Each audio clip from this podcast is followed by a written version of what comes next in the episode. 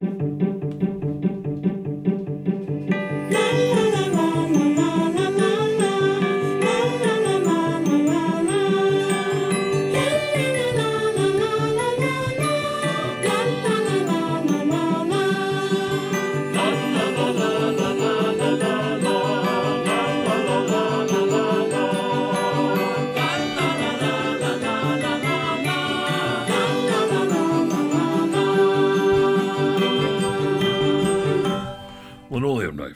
podcast of the cinema. Who are you? I'm Alonso Duralde. You are Dave White. Yeah. We are film critics and we are uh, spouses. Yeah. And this is our show. Have we talked about uh, your um your film critic job situation? Did we talk about that the last time or the time before? I don't think we have. Not have we? last time because we were talking about uh, the Jesus Revolution. Alonso Duralde is formerly Yes, the film reviews editor uh, for the Wrap correct. dot com. I was there for 12 years. It was uh, a wonderful place to be and uh, a, a site that I think is still terrific. But uh, there were some changes afoot regarding how reviews were being assigned, how many reviews were being assigned, Yep. Payment for said reviews. Yep. And so it just seemed like uh, the right time to go. But, you know, I Triple wish, yup. I wish everyone there all the best, and um, I can now concentrate on getting this book finished. And then, Yes. once the book is finished, I will have other other irons in the fire. Watch this space. I only have one iron, and it's in the office, and it's where I iron things.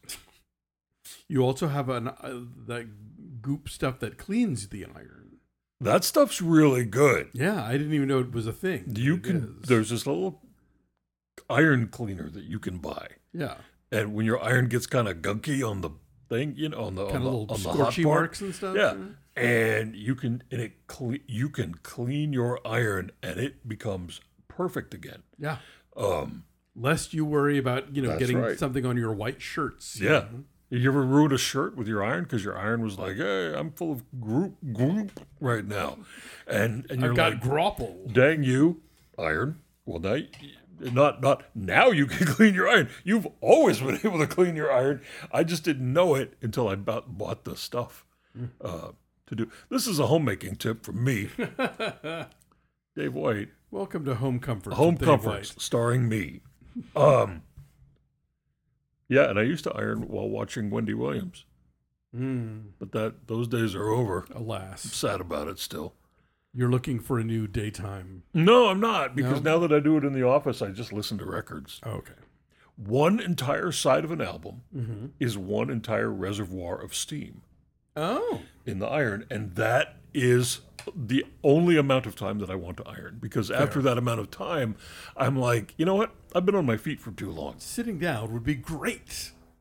I have to say, I see the appeal. I, I had to iron some napkins for a dinner party recently and threw on an Enoch Light record, and it was People- like, yeah. People are like, "You did what? You ironed your what?"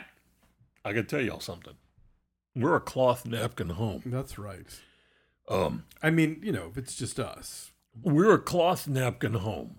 And here's the problem with having cloth napkins they come out of that washing machine. And if you have a dryer, you know, sometimes even can come out of the dryer, all wrinkledy. Now, you got some guests coming over. Do you want to give them a wrinkledy up napkin? You do not. You do not. You want to give them a nice, a, Crisp. ni- a nice pressed, crisp napkin. Fresh. Yeah. If you're going to be hosting people at your home, make it nice. Yeah. So I have all the napkins. They get ironed. Yes. Now we're not wild about this. Like I remember once watching Oprah, where she talked about uh, she had some homemaking person on her show. It's about the bed sheets. This is the sheets, and it is that day that I learned that Oprah has her sheets changed in her home like every other day or every third day, and they are ironed. she has her sheets ironed. Now, it is not Oprah who is doing the ironing of these sheets. Uh, a, diff- a person who works for Oprah is ironing Oprah's sheets. you might have too much money if But, so, what I'm trying to say here is we are not ironing our bed sheets. no. But if you're coming over and you're going to have dinner at our house and you're going to have a cloth napkin on your plate, you know, I'm going to have a little, I'm going to press it for five seconds Yeah. and it's going to be nice. You will remember Every time you wipe your mouth. the beauty of eating dinner in my house. uh, okay, so before we begin talking to movies, Yes. movies, I should tell uh, y'all that there are going to be some noises oh yeah. during this show, and you might not, they might not pick up on the mic, but they are certainly happening Boy, because we're hearing them. our downstairs neighbor just moved out, Yeah. and so they are currently in the process of tearing uh, the apartment uh, into shreds. Apparently, Based sou- on the noise, It sounds yes. like they're taking a jackhammer to the walls. It's like they're crumpling up the entire apartment. so that they can smooth it back down. yeah, so they can iron it like a napkin. and and it has been nonstop, like miniature explosions taking place downstairs. So if you hear something like that on this podcast of the cinema, Yes. that's what's going on. We also have two visitors, Yeah. Home guest visitors, uh, Alonso's. Uh, Two of my three sisters. two of here. Alonso's three sisters are here. And boy, do they clonk around. They do. It's like roller derby. Sheesh. Anvil juggling. all that all that in all that high decibel knitting going on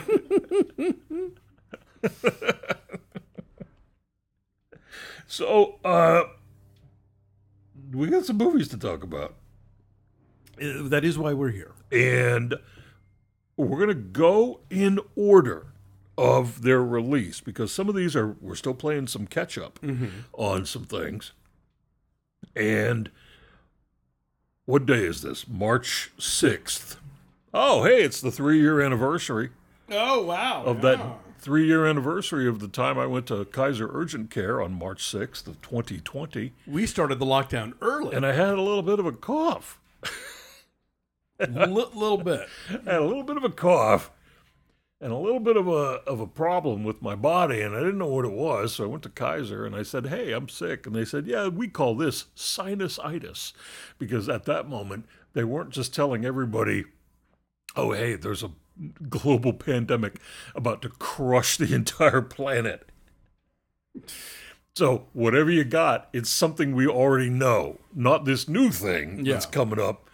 Uh, So we we got the jump on not leaving. I got the house. jump on not leaving the home, and I got the jump on having COVID before lots of people. Because I guarantee you, I had COVID. Yeah, that was, the that was beginning some nasty business. March 2020. It was it was a harrowing experience that did not involve me going to the hospital, uh, but did involve me being absolutely miserable and having difficulty breathing for several days. Yeah.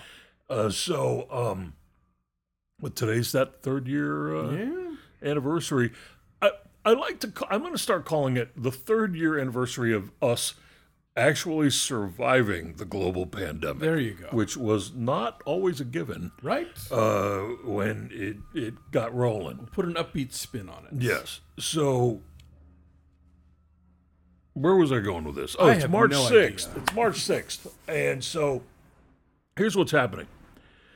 There is a film that was released in January, and that film uh, is called Skinamarink. Skinamarink is the debut feature from Kyle Edward Ball. He is a Canadian filmmaker. It is based on a short that he made a couple of years ago called Heck. Uh-huh. And what happened was he was on YouTube making little short films about nightmares that people would describe to him. One of them became uh, the short film Heck, Mm-hmm. And Heck was developed into Skinamarink. Gotcha. He is, did I say he was Canadian? Because he is Canadian. Okay. He shot Skinamarink on a budget of, get this now, $15,000. Wow. So I'm thinking about, you know, like uh, uh, El, El Mariachi. which was $7,000 in the Yeah. 90s. This is the equivalent of $7,000 of the 90s. Sure. Yeah. This is a micro budget. Yeah. He shot it in his childhood home. Hmm. He shot it with props that were still in his childhood home. So he grew up in the 90s and he his mom saved all these toys. Hmm. So all of the toys he had as a kid were used as props Okay. in the film, which is set in 1995. There are four people in the movie. You never see them. You see occasionally the back of a head, a foot, an arm, a blurry face, but never a, a, complete, you know, human face. There's a mother, there's a father, there are two children. The two children's names are Kaylee and Kevin, and they are little kids. Mr. Ball was influenced uh, by his own uh, uh, uh, Web account, series. by his own account. Oh. He was influenced by Michael Snow's 1967 experimental classic Wavelength. Michael Snow, also a Canadian filmmaker. The plot of Skinamarink is that two children wake up in the night to a dark house. Their parents are missing. The doors and the windows of the home disappear. They are trapped in the house. And though the parents are missing, something else is in the house. We don't know exactly what, we never see it, but there is at least a presence in the house. Occasionally, that presence takes on uh, a voice and it will talk to the kids. And it will say things like, Kevin, go to the basement. the voice will also say things like, Kevin, Kaylee didn't do what she was told, so I took away her mouth.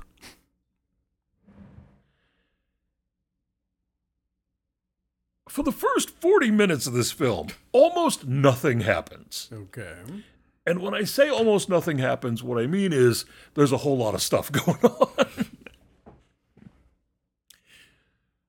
All right, pretend you're four years old as the child named Kevin, who we never see. This is all a child's POV. Right. Pretend you're four years old and you have woken up in the middle of the night and you think you see something in your closet. Do you see something in your closet? No. In the shadows. But you are half asleep, you're half awake, you're somewhere in between those states of being. Mhm. It's dark. It's dark. There might be a light from a window coming in or a, a, a, a, a night light or something. And it makes shadows that weren't there before. Things look like they're moving.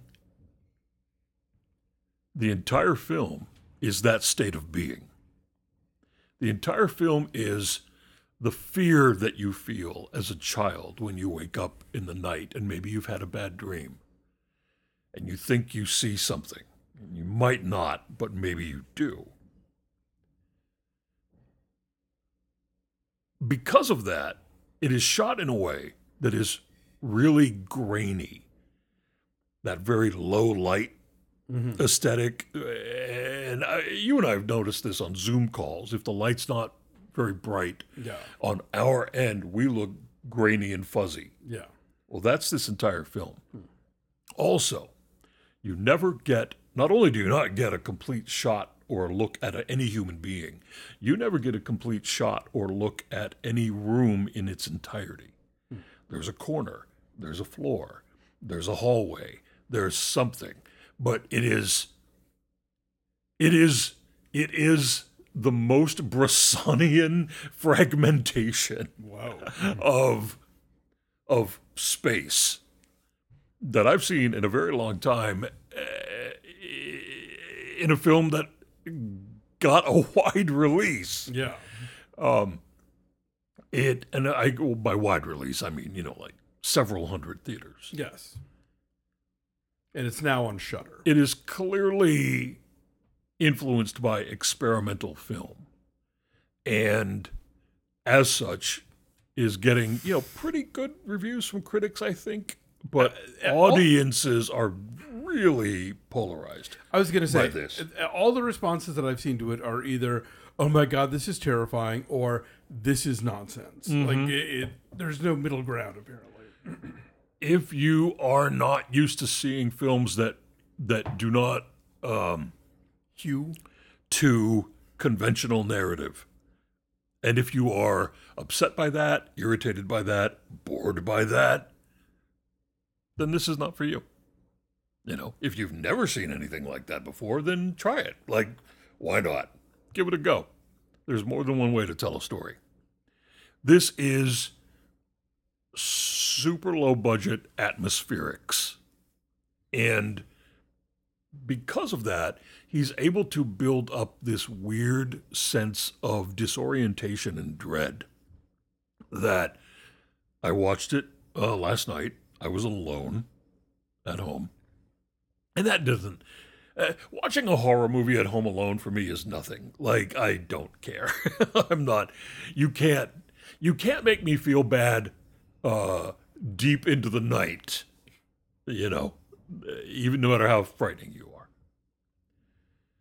But after at about the 40 minute mark, when it became clear that A, this was the entire film, and B, that there was indeed something else in the house with them, I began to feel that that childhood memory of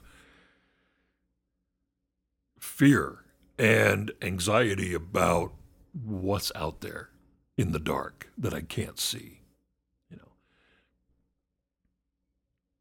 At about the 60, 65 minute mark, you begin to realize that not only is there a presence in the house, but it's doing things to the house. Like there's this endless VHS tape of like old timey, you know, children's cartoons from the 30s, like public domain, you the, know, the kind of stuff they do on Pee Wee's Playhouse. kind of stuff. Yeah, Pee Wee's Playhouse, King of Cartoons, kind of stuff. Right. Um, but it starts to skip and loop and repeat, and I'm like, that's not what a VHS tape does. so there's something else going on here. Right. You know, at one point, things begin to adhere themselves to the ceiling. The house turns upside down.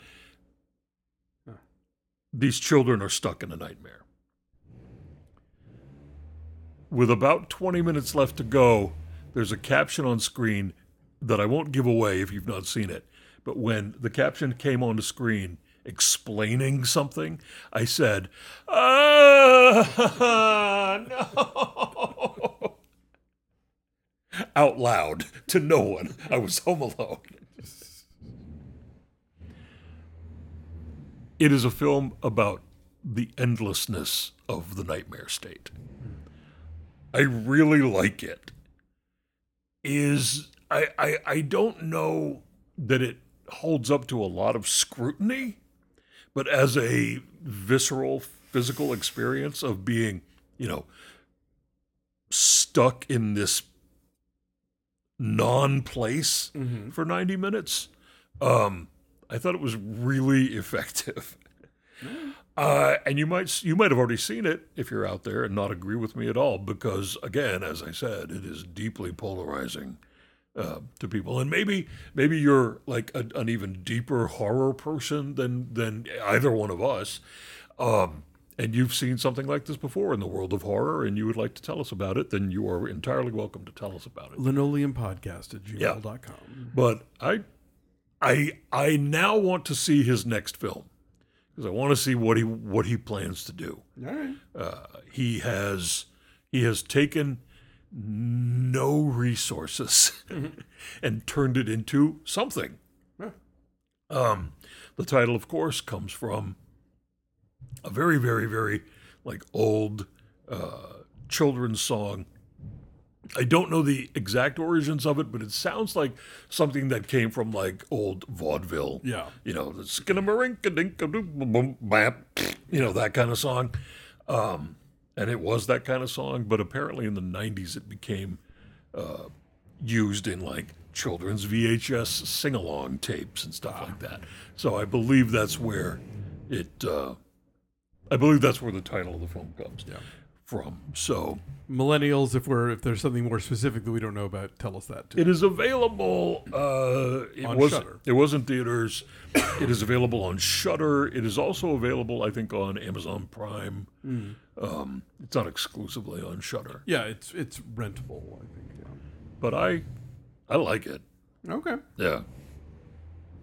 Probably not gonna watch it, but okay. You watched. We have a ghost. Is uh, are you telling me from that sigh that the less said about it, the better? Pretty much. What are you telling It's a me? big, big letdown because it's from Christopher Landon. Wrote and directed it. And that is not that is not a name that you just dismissed. No, Christopher Landon is the guy. He did the exceptional uh, Happy Death Day movies. He did Freaky, which Y'all, I the liked. Happy Death Day movies. are amazing. You you need those in your life. Yeah, they're they're funny and they're scary and they're smart and they're clever and um, you know I really enjoy. Uh, what's what is the lead actress's name? I'm, I, you know, I'm blanking. I am blank on that myself. she was one of the uh, she was one of the Emma Stone kind of backup um, La La Land. Uh, Oh, she was in La La Land. She was one of the the dancers at the Yes. pool. one of the roommates, Jessica Rothe. Okay. Um, so yeah, so you know, Christopher Landon, you expect things, and uh, boy, this movie is a mess. Um, so basically, it is it is a haunted house. We the the movie opens with you know a family like screaming and running for their lives, and then about a year or so passes, and a family moves in. The dad is Anthony Mackie. The mom is Erica Ash from a big queer sketch show. They have two sons played by uh, Jahi Diallo Winston and Niles Fitch. And uh, they indeed have a ghost, played by David Harbour, with a terribly unflattering comb over.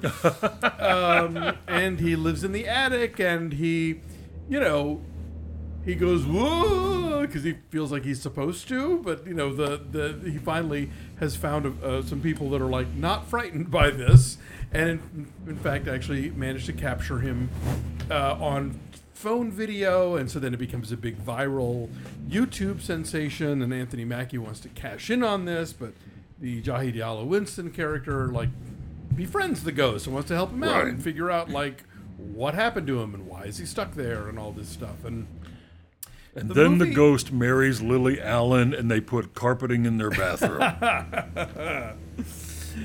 The movie. if you don't know what I'm talking about, go look at their Architectural Digest Yes. home tour video on YouTube. They put carpeting in their bathroom. David Harbour and Lily Allen. What were you thinking? Um, yeah, th- this movie can't decide if it wants to be funny or sweet or kind of scary or satirizing like you know social media it's all over the place and Right. it doesn't work at all this is this movie is so terrible that there's a jennifer coolidge scene in it that is not funny How do you do that? I don't know, but apparently uh, these guys do.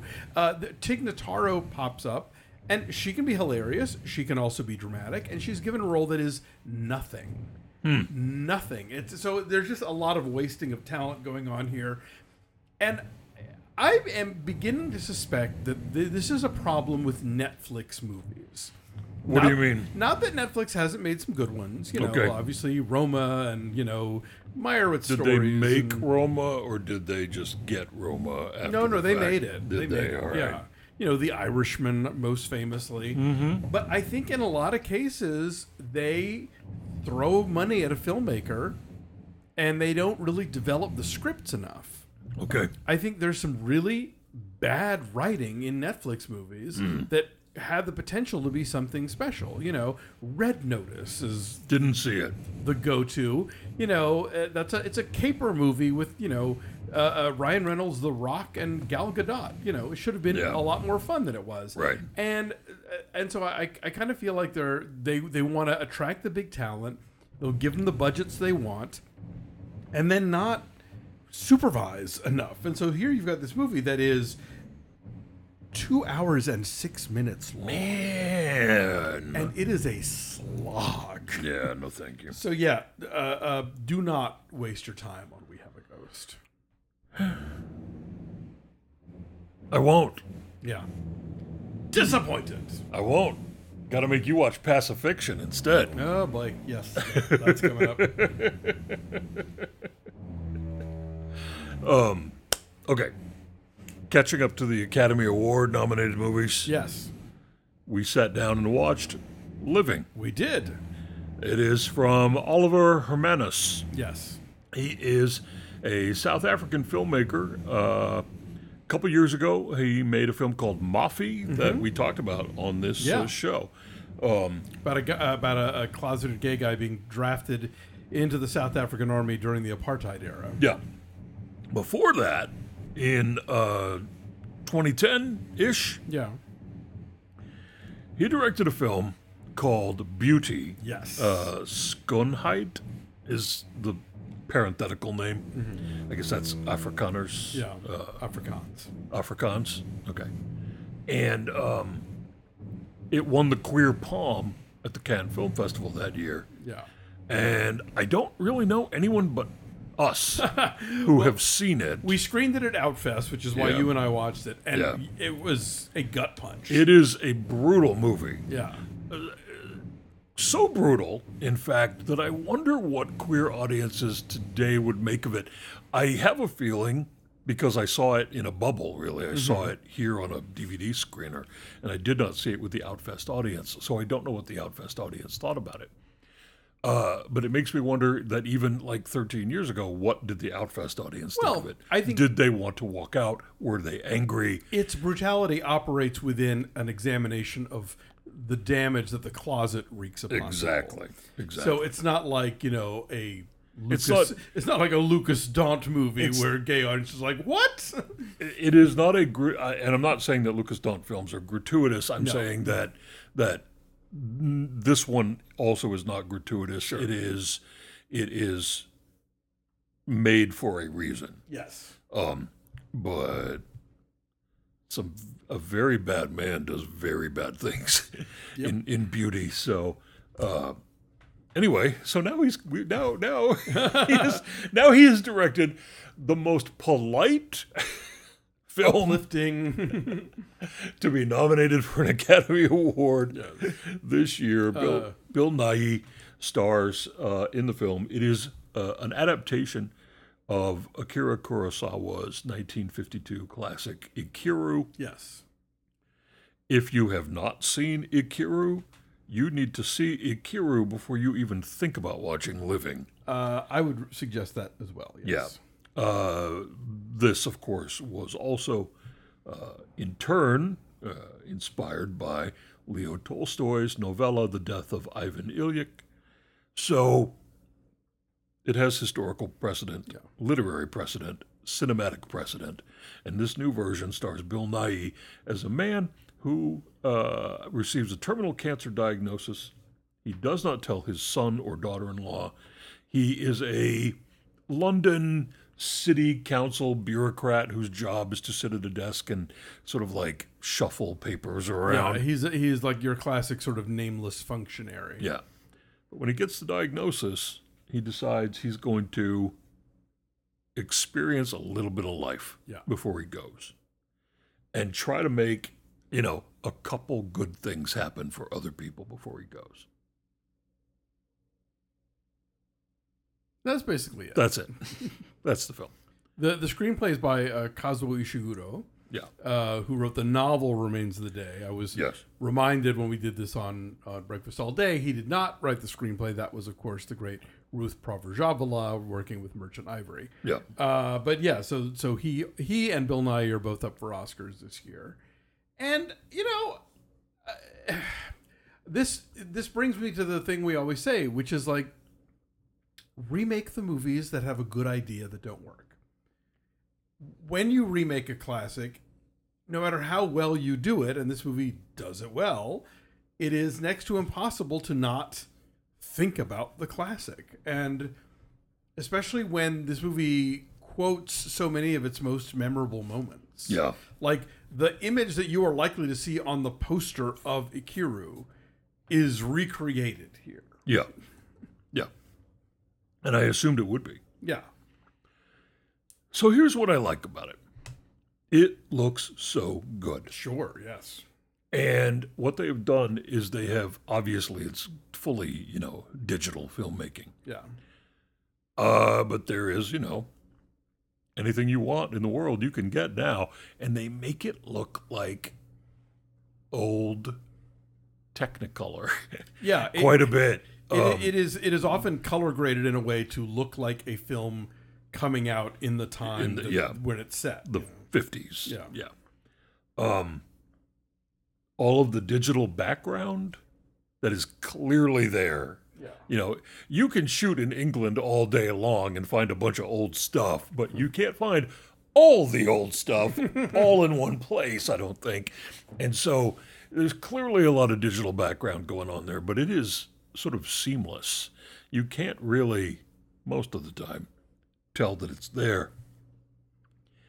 Um, Bill Nighy is of course perfect. Bill Nighy is great. I think he will probably win the Academy Award because he's been around for a long time and people love him. And I'm just I'm just throwing out my guess. I have no here. idea how that's going to go. Yeah. But but it would it, it, I can't see anybody complaining if he did win. Yeah. So um, here's the problem with the movie. Ikiru exists. Ikiru. Not only does Ikiru exist, but every moment that you could, as a reasonable, thoughtful adult who buys a ticket to see the movie Living at your local art house cinema, you already know what the movie is telling you. You already can figure these things out on your own. But the film doesn't trust you to do that mm, True. the film likes to make sure that you know that this is happening for this reason by putting that reason into the mouth of a character to explain it to you. Front and center. And I'll tell you what I don't like in real life is somebody telling me something I already know as though they are the first person to tell it to me. because the thing I want to say to them is, yeah, I know. I was there. I have a pair of eyes and a pair of ears and a brain that functions sometimes uh, during the day. Guess who wasn't born yesterday? This guy. Right. So when characters are fully explaining the point and the moral of it all and the reasons for the things that are happening, I think to myself, yeah, uh, uh, I know. I'm already watching the movie. Yes. So that became rather vexing. perhaps, perhaps a bit much. I mean, the idea of faithless bureaucrat being transferred from Tokyo salaryman to 1950s British functionary. Dude in a bowler hat. Yeah, know, you know, in a sea of men in bowler hats. You know, right. Yes, uh, on that level, it totally works. Makes It's- perfect sense. It's not like the all furniture Hamlet, you know, like it, it is, it, it, it adapts, you know, to this time and place. But, uh, yeah, you're right. It does, it, it, there's a lot of putting too fine a point on it in this movie that gets annoying after a while. Point after point after point being explained. And I just, you know what? I will luxuriate in your period detail because it is good period Sure. detail. But could you get off my back? They should bring out what's his face from American Idol to point to things. Which one? you know, the boogie. Um, Oh, what's his face? Taylor uh, uh, something. something. I was going to say Taylor Swift. What's his name? Taylor Hackford. No, It doesn't matter. Anyway, Okay. Um. Also, his job in the film yes. so quiet, like an old timey library. Mhm. Honestly, seems very peaceful and quiet to me. like no matter how boring that job would be, it would feel like a dream. I think to me to be like, ah, yes, we all call each other, you know, Mister this and Miss that, and then we we we we very politely speak to each other in quiet tones. well, offices were like that. and ah, that seems I was- that seems nice. Re- Remember when Charles Foster Kane first shows up at the Inquirer, and like they're trying to alert, uh, you know, the editor guy that he's there, and they're all like, like they, they all just sort of Right. like wiggle their fingers and like the tiniest little hush just to get to try and get his attention. Uh huh. so, um, it's fine. yeah, It's fine. it's worth seeing for the Bill Nighy. It's worth seeing for his performance. performance. Correct. Uh, but yeah, it's it, it just you know go really go see Ikiru. You'll be glad you did. All right. Now, while while our friend uh, Anthony was visiting, Yes. I said, "Hey, I need to go see Magic Mike's Last Dance for the purposes of this podcast." He's like, "Yeah, sure, I'll go do anything. I don't care." He wishes he had. When the film was over, he said to me directly, he said, "I will never go to a cinema again."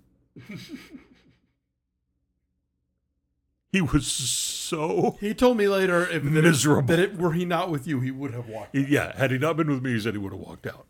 Um. Now I saw this movie separately from y'all, Yes. and we had a slightly different Experience. screening experience. What uh, What was yours? I don't know what. Well, I told you about this. I can't remember. No. I went to see And, uh, this. the, and the listeners have no idea what you're talking I know. about. Okay. Well, all right.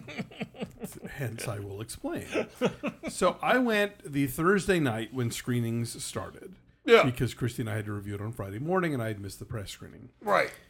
At my theater, which Yeah. is the different from where you guys went, there was a little pre-roll Previously on Magic Mike. Kind of. Okay. Yeah, it was like a, like quick clips reminding you what had happened in the first two movies. Uh huh. I had admittedly forgotten that Matthew McConaughey was in the first one. Yes, he was. Um, and then this like ad for the stage show, which apparently is a thing in like London and Vegas and maybe one other place. Uh, Other places too, I guess. yeah, Uh, I I didn't know there was a real stage show I anywhere. vaguely knew it, but I'd forgotten about it. But then I was reminded by this thing. Yeah. And so I went into this movie already thinking, so are we just is this does this movie just exist to promote the stage show? One suspects. And by the end of it I was like, yes.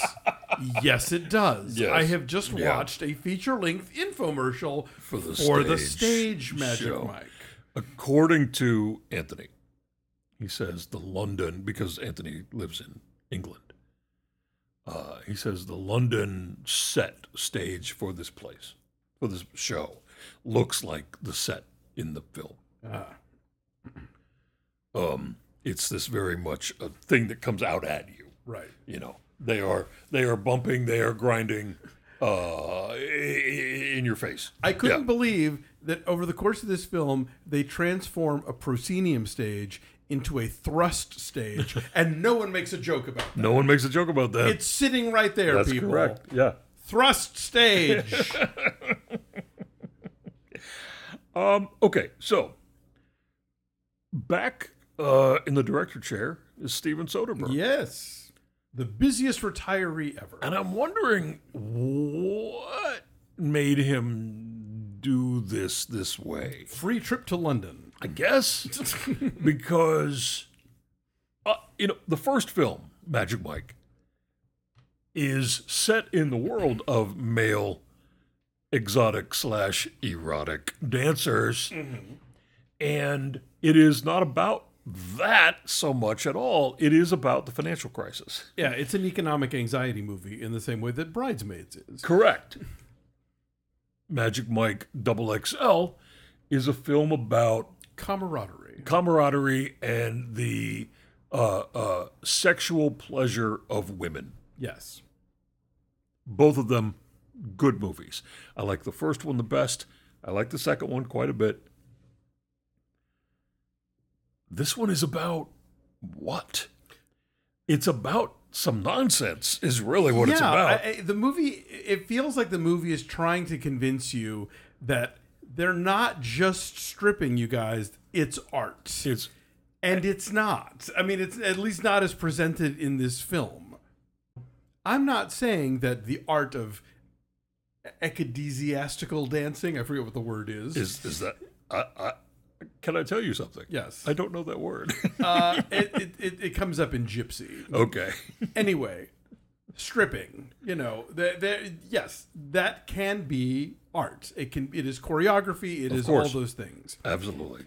But this movie keeps banging that drum, and for the most part, it's like, well, it's spectacle. I'll give you that. Um, but the, okay, the movie begins with Mike. You know, his his furniture business has gone bankrupt. He's working as a bartender at a fancy party at the home of a super rich lady played by super rich lady Salma Hayek. Yes.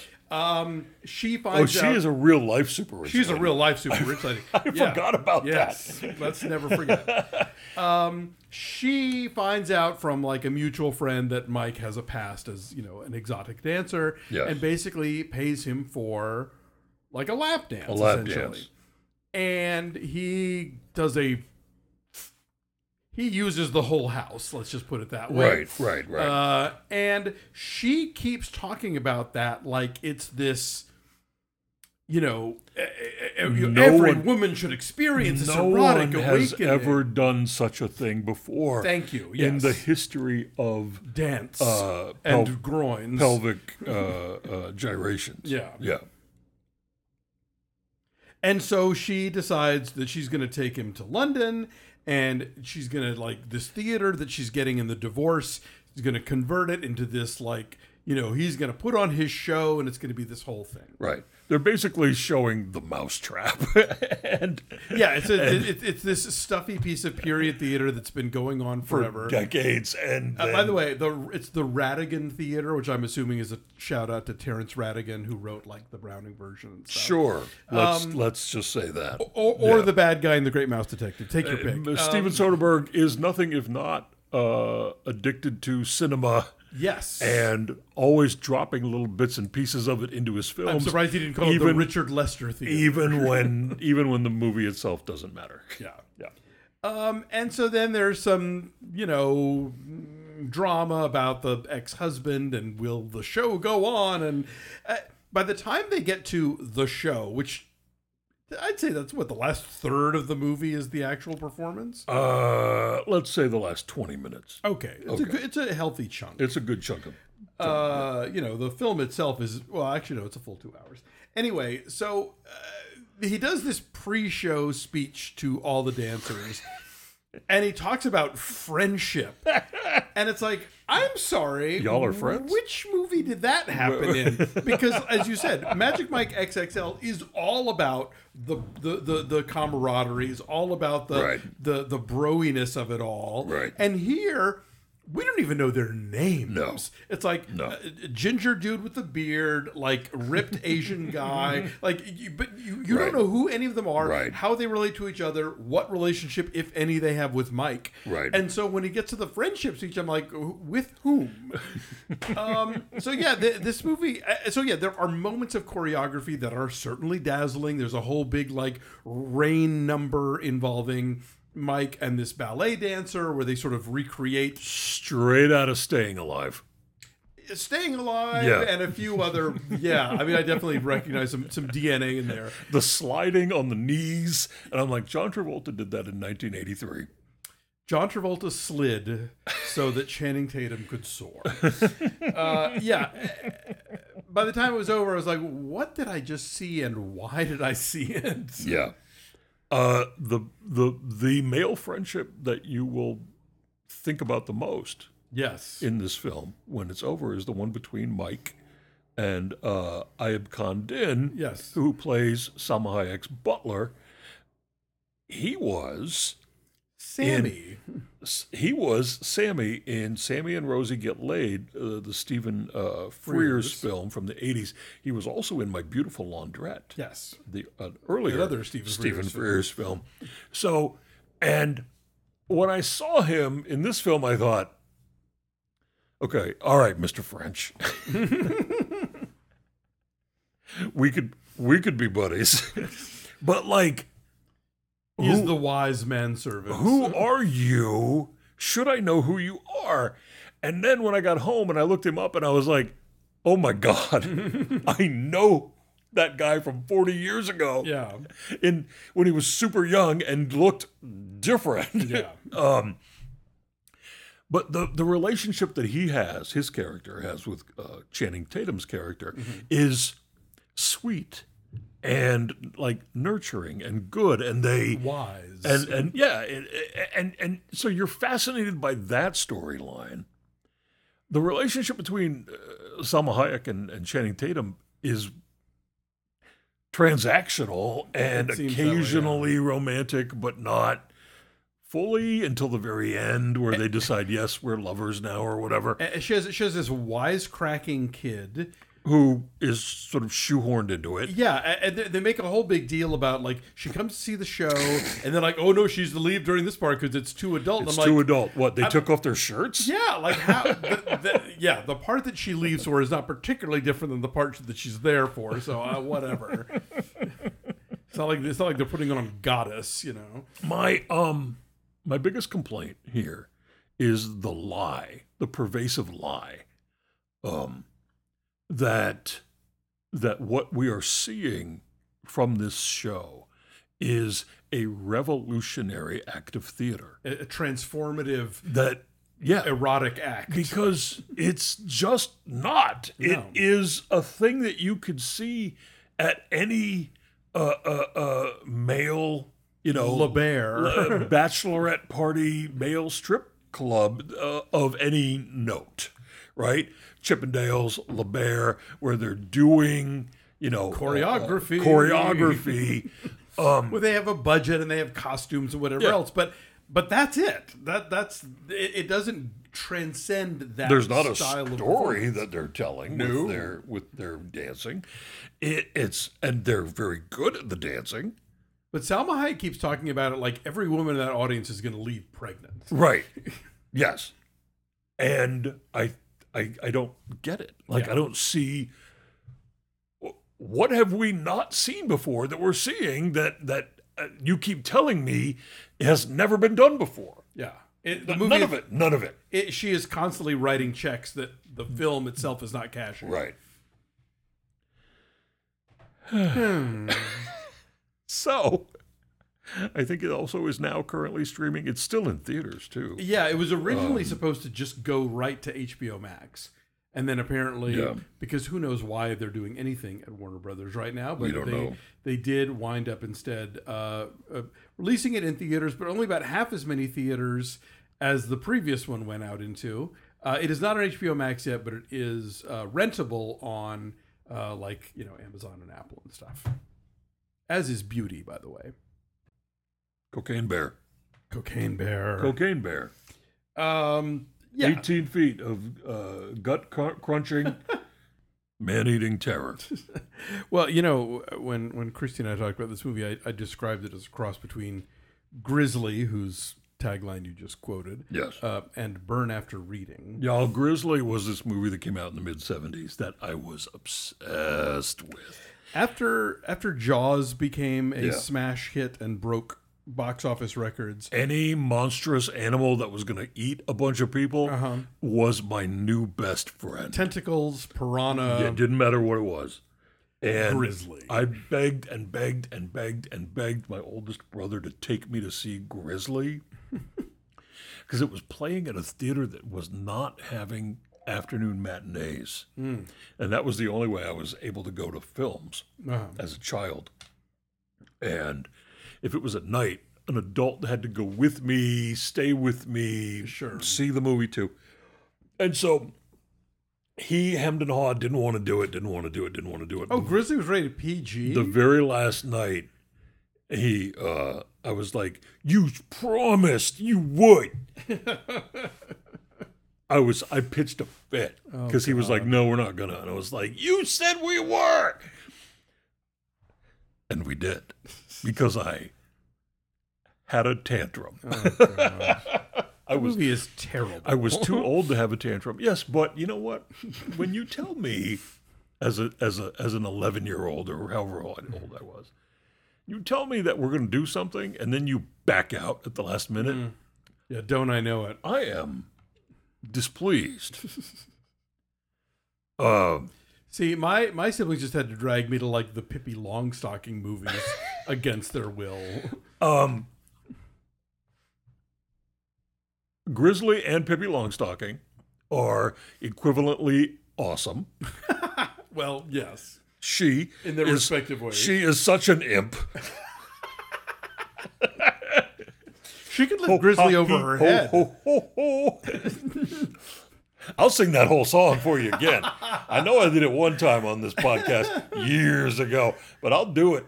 She could lift that Grizzly up in the worst green screen you ever saw. Y'all want to join the Patreon uh, uh, Linoleum Nights uh, level and on the Ask Us Anything? Just all you got to say is, Dave, will Sing you please will you please theme." sing the Pippi Longstocking theme?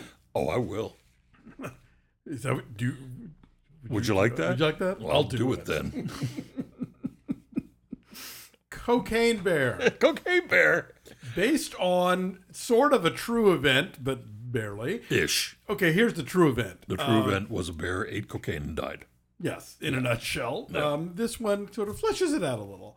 Where the bear lives and would like more cocaine, please. And if you are between the bear and more cocaine, uh, you will get mauled and or eaten. Both, generally. Yeah. Can we spoil the ending just for the sake of people who don't want to see an animal suffer? Um. I think we should. Sure. It's been a couple weeks. The bear lives. Yes. She's a lady bear. Yes. and She's she's got little cocaine baby- cubs. She's got cocaine cubs, and They live too. they want to be uh, left uh, happily ever after, with their cocaine. so that Santa Claus can come in December for the next film from Elizabeth Banks. Oh, Santa, Santa, and the Three Bears. Santa and the Three Cocaine Bears. Oh my God. Yeah. Get Weta on the phone. Start making those effects happen. Okay. So we have a coked up bear in a national park in 1985, Yeah. and various um, unlucky parties cross paths with it. You have Yes. a forest ranger played by Marco Martin. Margot Martindale. Love it. Great Margot Love it so much. Um, Yeah. Who is clearly interested in a wildlife expert played by uh, Jesse Tyler Jesse Tyler Ferguson, Ferguson in the crazy single wig. worst wig that I have seen since uh, uh, that movie with Maggie Grace. and it was like a Nicholas Sparks kind of film, and she had that wild, Oh, like right. that that that bizarre like it. It's Shabbat kind of wig on her head. Uh, also heading into the park are, is, are um, uh, O'Shea Jackson Jr. and Alden Ehrenreich, who work for uh, the owner of said cocaine, which is uh, drug kingpin, the late Ray Liotta. Yeah. Um, uh, a concerned nurse played by Keri Russell, whose young daughter Brooklyn Prince is playing hooky and gone into the park. Shout out to Keri Russell's amazing pink jumpsuit Mm. that she wears for most of the film. Yeah, this movie gets the 80s right without like overplaying its hand. Right. Alden Ehrenreich has a Robin's Egg blue members only jacket. Um, you know, a lot of a lot of baseball jerseys on O'Shea Jackson Jr. Like they they they they get it right. The needle drops aren't too overbearing. Like they have No, they're fun- not. They're not they- bad they- at all. They have fun with the 80s stuff, but they don't Yeah. like, you know, pound it into the ground. Uh, Isaiah Whitlock Jr. plays a cop who is following said drug guys uh, to try and nab them. And uh, and then there's a cocaine bear, and it um, it wreaks havoc amongst all these folks in this park, and it's look, if you're going to make a horror comedy, I need to be screaming and I need to be laughing. And if I can do both at the same time, so much the better. You were. And I did I plenty of that. I sat right next to I you. did plenty of that at Cocaine Bear. and you uh, you shrieked like a little baby the way you do in films like this, It's where there's a lot of gore, a lot of limbs being torn off, a lot of blood splattering everywhere, a lot of uh, viscera and entrails and guts being thrown around. all those things are happening in a funny way, Right. which is a, a difficult needle to thread. And I, again, Elizabeth Banks, I'm going to pound this drum again. 2019's Charlie's Angels, you Right. guys, deserves more uh, love than it gets. It And does. That's a movie that manages to be tongue in cheek and genuinely exciting and suspenseful at the same time. this is the same. Yeah. This is the same. It's a grindhouse movie. Yes. I mean that uh, that is what it is. It is the apotheosis of what you want in a grindhouse. we live in a city where uh, Quentin Tarantino owns a movie theater. Yes. and they only show they show films there that are only 35 millimeter prints. Correct. They have not ever done a digital thing. Yes. Uh, Since a he took of, over. A lot since he took over. A lot of the prints come from his personal collection. Mm-hmm. Not always, but a lot of them do. One of the And- ones that I wanted to see there was Polk County Pot Plane, which is also about Yes. a real Georgia drug bust. event. Yes, but you will be able to go see the 1976 uh, animal animal exploitation film Grizzly at the New Beverly. That's the name of the movie theater. If you want, because they have shown it a couple times since he has taken over. You have not pitched a fit to make me take you. You just wait till I get my new hips. There's so listen. Once I have hip replacement surgery, there are so many things it's over. that yo yo yeah you're you are i'm putting you on notice right now there's a whole lot of stuff that we're going to do and you have no choice you you are rest up Okay. because i'm going to It'll i'm be your plus one. oh the burst of of physical energy that i'm going to have the irrational exuberance. i might even stay up after nine o'clock What? you just watch You okay? Let's not get crazy here. um This is written by Jimmy Warden, by the way, who I believe it's his, uh, maybe his first. No, he wrote The Babysitter for uh, for Netflix, uh, but is you know that it's only like his second movie.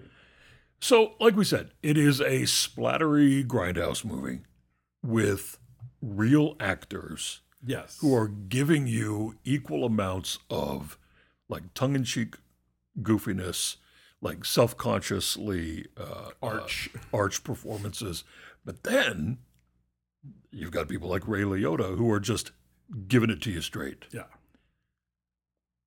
And then you've got Alden Ehrenreich, who, oh man, who is on his way to becoming, I think, an acting national treasure Yes. because not only was he uh, uh, uh, uh, he began his he began his career as sort of like young brooding beautiful person- creatures. yeah, and they didn't quite know what to do with him in these, you know, films.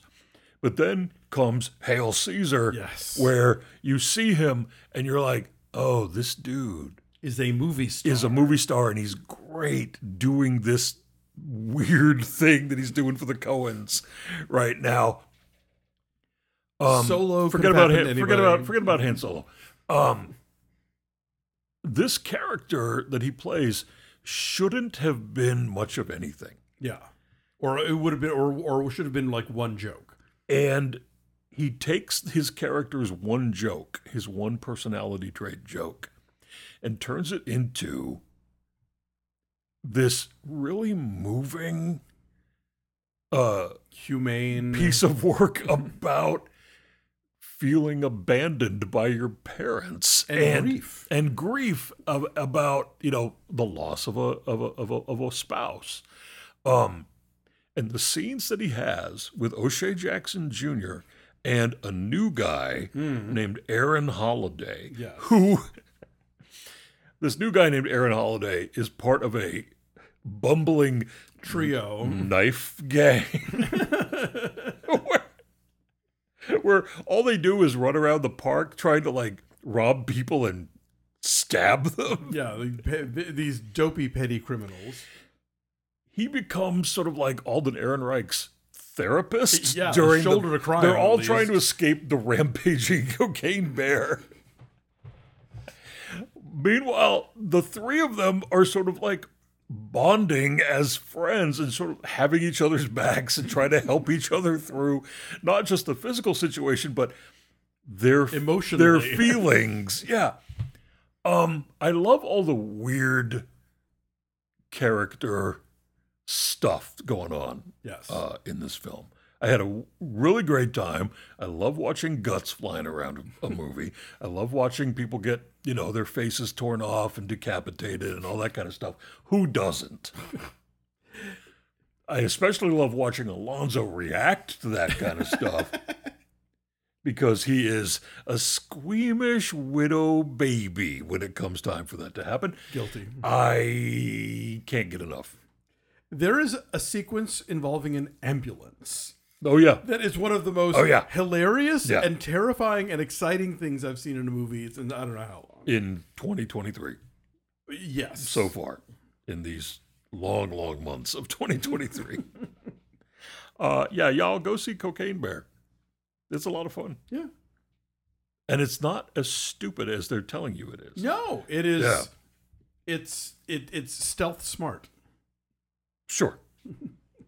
Uh, we have some cocaine letters from they are not. cocaine listeners who do a lot of cocaine.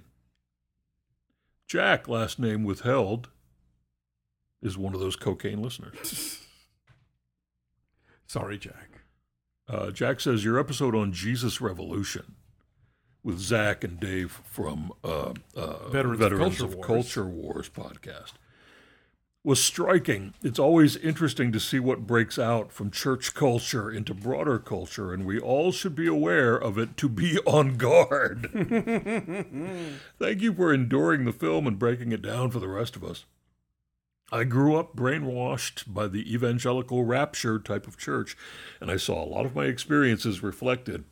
Having your, all four, expert analyses was very helpful to revisit those ideas from a distance. This history of baby boomers trying drugs, not finding contentment, then turning to Christian spirituality and leaving the door open for rugged individualism mm. is immensely informative for unexplained gaps in the previous generation's behaviors, and I thank you. It's always good to be reminded of the connection between end times raptures and the Cold War of the time. Mm. Just after listening, I was struck by how the past truly is prologue and the analysis of the film helped me newly understand current events. For example, the Pope recently tweeted, hashtag social justice demands that we fight against the causes of poverty, inequality, and the lack of labor, land, and lodging, against those who deny social and labor rights, and against the culture that leads to taking away the dignity of others. Jordan Peterson quote tweeted this in mm-hmm. reply. There is nothing Christian about hashtag social justice. Redemptive salvation is a matter of the individual soul. In this example, we see a stark through line from the film and actual history to the present. This discussion and comparison of historic versus artistic retelling is immensely useful in understanding where we are today and what to do about it. Thank you for doing the hard work to help us all gain insight. Special thanks to your guests.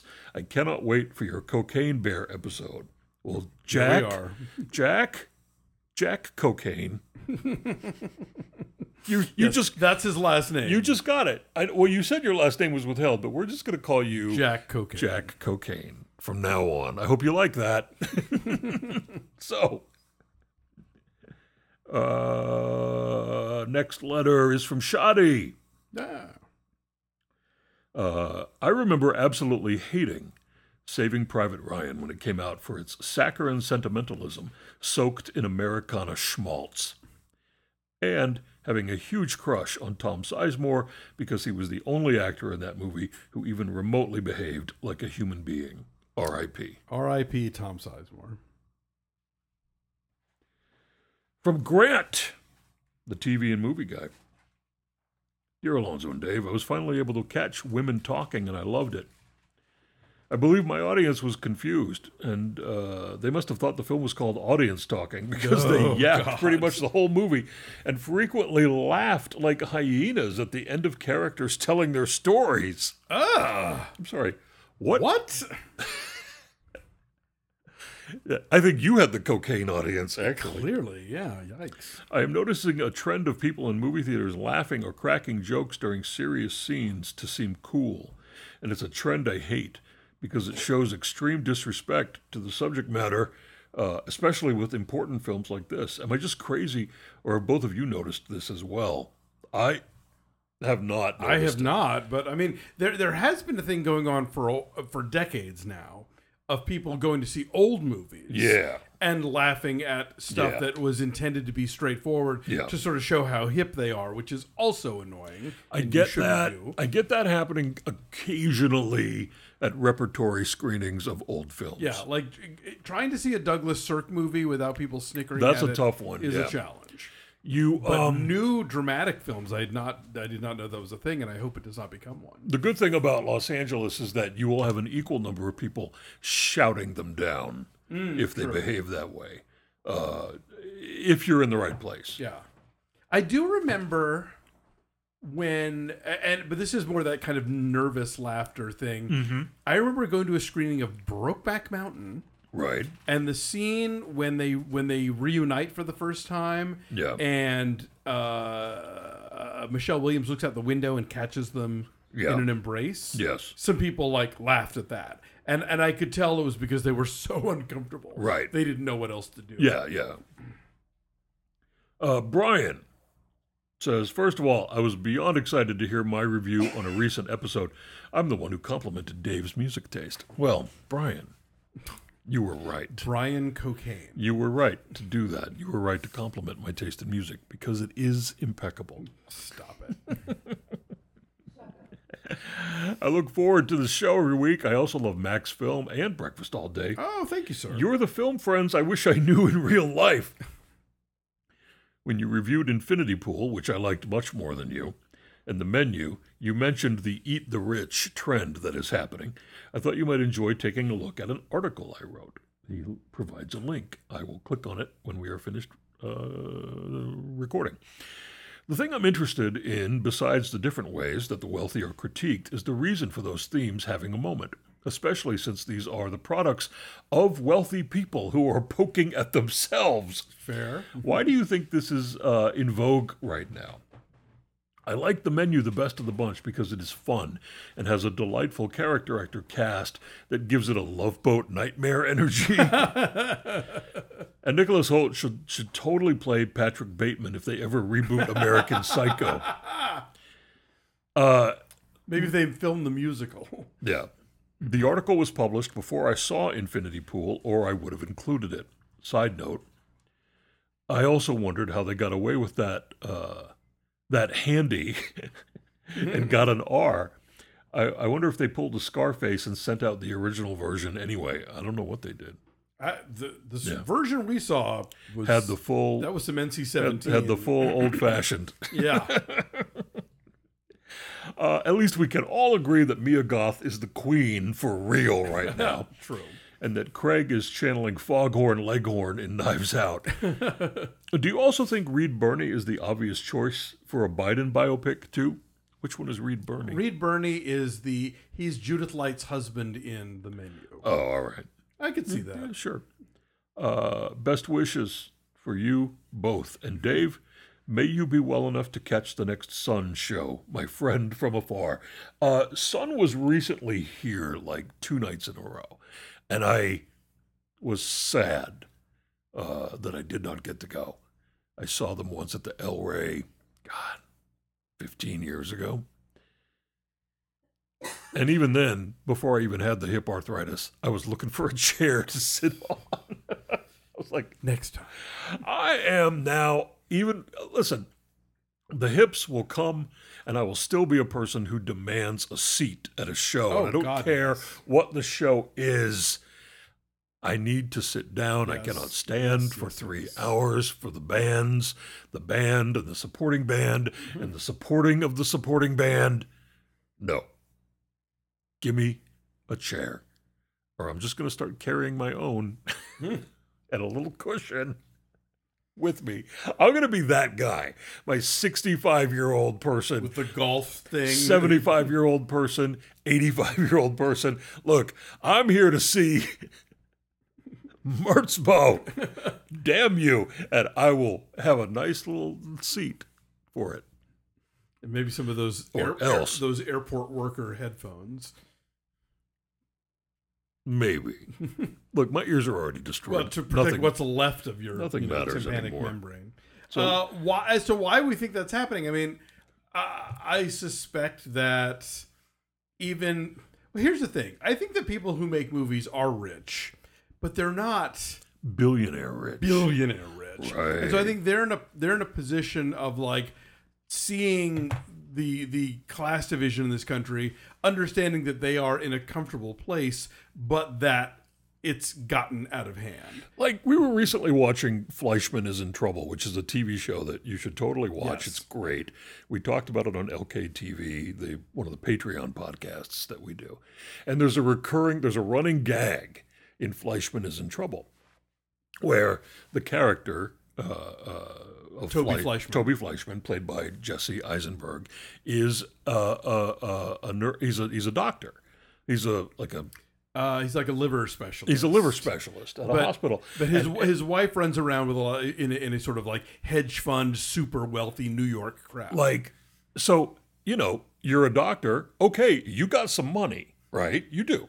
yeah, But if you're like a hedge fund person or like a finance person and you're making, capital M money. you're like like a hundred million dollars and stuff like that, that's insane. yeah, That's that's what they're talking about. And so the running gag on Fleishman is in trouble is every time he talks to one of his wife's hedge fund manager friends and he tells them what he does, they all say, "Oh, good for you." like, Like, that's oh, cute. Isn't that sweet? You know, you you uh, uh, uh, you get to be with us, the really rich people. Right. You know, so I think that's what we're doing here.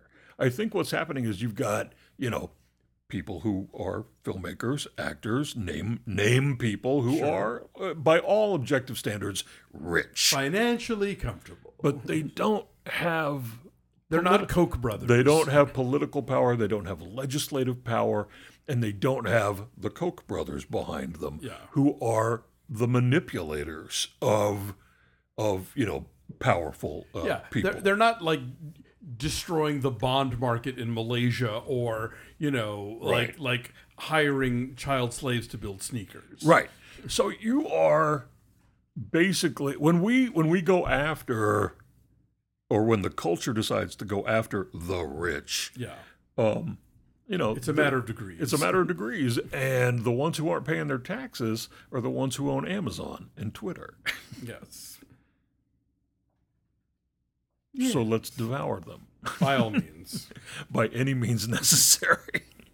Start with the nibbling. Uh, talk about the Patreon ever so briefly. Oh, sure. and then we're gonna Patreon.com. go. We're gonna go. I'm gonna make dinner. I got a Yes. chicken. I'm gonna roast a whole chicken in the oven for the family. And if you want to hear more about Dave and his chicken making skills, you'll want to subscribe to our Patreon, patreon.com slash linoleum knife, where programs include Linoleum Knife and Fork, a food podcast hosted by two film critics, as well as LKTV, a podcast of the television. Uh, Linoleum Knife presents, presents more Linoleum Knife, where we take a 20 to 30 minute dive into a single film. And of course, Linoleum Nights, uh, which we record uh, live on Sunday mornings and talk about more provocative subject matter using saltier language than we do on any of our other shows. R rated. All of this and more you can find at patreon.com slash linoleum knife for as low as a dollar a month. Check it out. You'll be glad you did. Um, thank you for listening. Please check out my other podcasts, Breakfast All Day on YouTube and wherever you get your podcasts, uh, Maximum Film on the Maximum Fun Network, and Deck the Hallmark, uh, part of the Bramble Gem Network. Um, you can subscribe to this show for free at Apple Podcasts. Leave us a five star review there. We will read it on the air. You can also leave us positive feedback in the many places that we stream, including um, Spotify and uh, Amazon Music, iHeartRadio, Google Play, uh, uh, Castbox, Podbean, uh, Stitcher Radio, uh, the, thelounge.com. Thank you, Blue, for our wonderful theme music. You can fi- keep up with him at bluebleu.bandcamp.com. Follow us on social media at linoleumcast. Drop us a line at linoleumpodcast at gmail.com. And before we go, it is currently Monday, March 6th. Yes. We will be back uh, with this show next Monday, March 13th, the day after the Academy Awards, because we want to talk about them a little bit Yes. after the fact. So that's what's going to happen. Likely complaints, but you never know. Maybe some pleasant surprises. Who There are going to be no complaints from me. I love watching the Academy Awards, and I don't care who wins. Nothing matters. None of the films I super love ever get nominated for anything anyway. So that's not important to me. I'm there for the coziness. I'm there for uh, the the pasta gowns, beautiful gowns. and great gowns, beautiful gowns. That's why I'm there on the couch, not at the Academy. oh heavens no. That's why I'm there on the couch. Yes. Until next time. Please, I was trying to drive to get my hair cut the other day. Oh, yeah. and my no. barber is on Hollywood Boule- Boulevard, and to get from our house to the barber shop, traveling via Hollywood Boulevard, You have to go widely around the impossible. Academy They have already begun setting up everything and blocking off streets and making you irritated that you ever decided to move here in the first place. It's a nightmare. Until next time. Goodbye.